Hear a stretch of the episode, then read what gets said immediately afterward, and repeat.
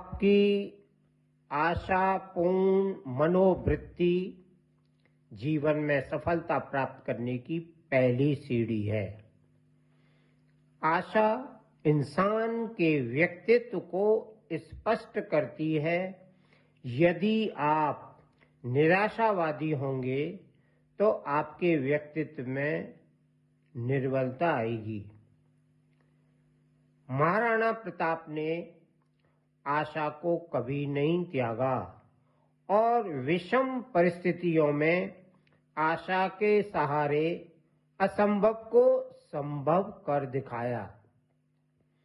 यह संसार आशावादी का साथ देता है और निराशावादी को रोते छोड़ देता है। आपके आशापूर्ण पक्के इरादों से आपके मनोरथ पूर्ण होते हैं। आशा के साथ आपकी मेहनत और आपके धैर्य का होना आवश्यक है।